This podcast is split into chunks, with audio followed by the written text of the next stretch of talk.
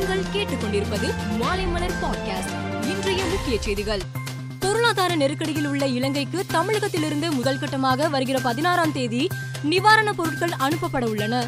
சென்னை துறைமுகத்திலிருந்து கப்பலில் அரிசி மருந்து பொருட்கள் அனுப்பி வைக்கப்பட உள்ளன. இதற்காக நிவாரணப் பொருட்களை பார்சல் செய்யும் பணிகள் தீவிரமாக நடைபெற்று வருகின்றன. கோவை பாரதியார் பல்கலைக்கழக பட்டமளிப்பு விழாவில் உயர்கல்வித்துறை அமைச்சர் பொன்முடி பங்கேற்றார்.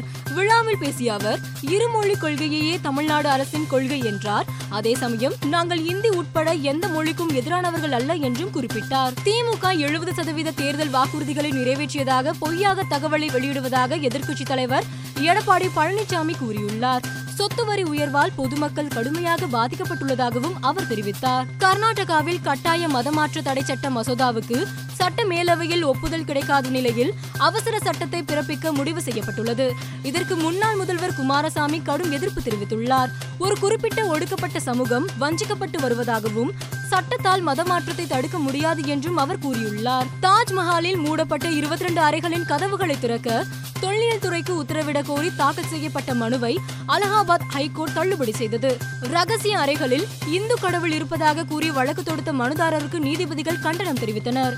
இலங்கையில் உள்ள இந்திய தூதரகம் விசா வழங்குவதை நிறுத்திவிட்டதாக பரவும் தகவல் உண்மை இல்லை என இலங்கையில் உள்ள இந்திய தூதரகம் தெரிவித்துள்ளது.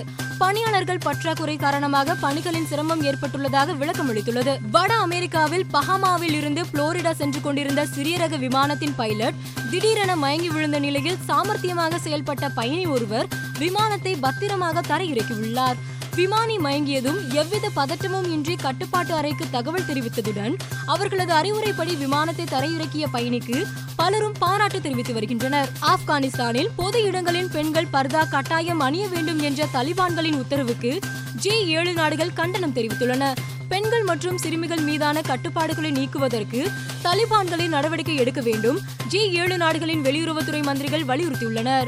தாமஸ் கோப்பைக்கான பேட்மிண்டன் போட்டி தாய்லாந்து தலைநகர் பாங்காக்கில் நடைபெற்று வருகிறது. இதில் இந்திய ஆடவர் அணி ஐந்து முறை சாம்பியனான மலேசியாவை மூன்றுக்கு இரண்டு என கணக்கில் வீழ்த்தி அரையிறுதியில் நுழைந்தது. அத்துடன் நாற்பத்தி மூன்று ஆண்டிற்கு பிறகு முதல் தாமஸ் கோப்பை பதக்கத்தை உறுதி செய்துள்ளது.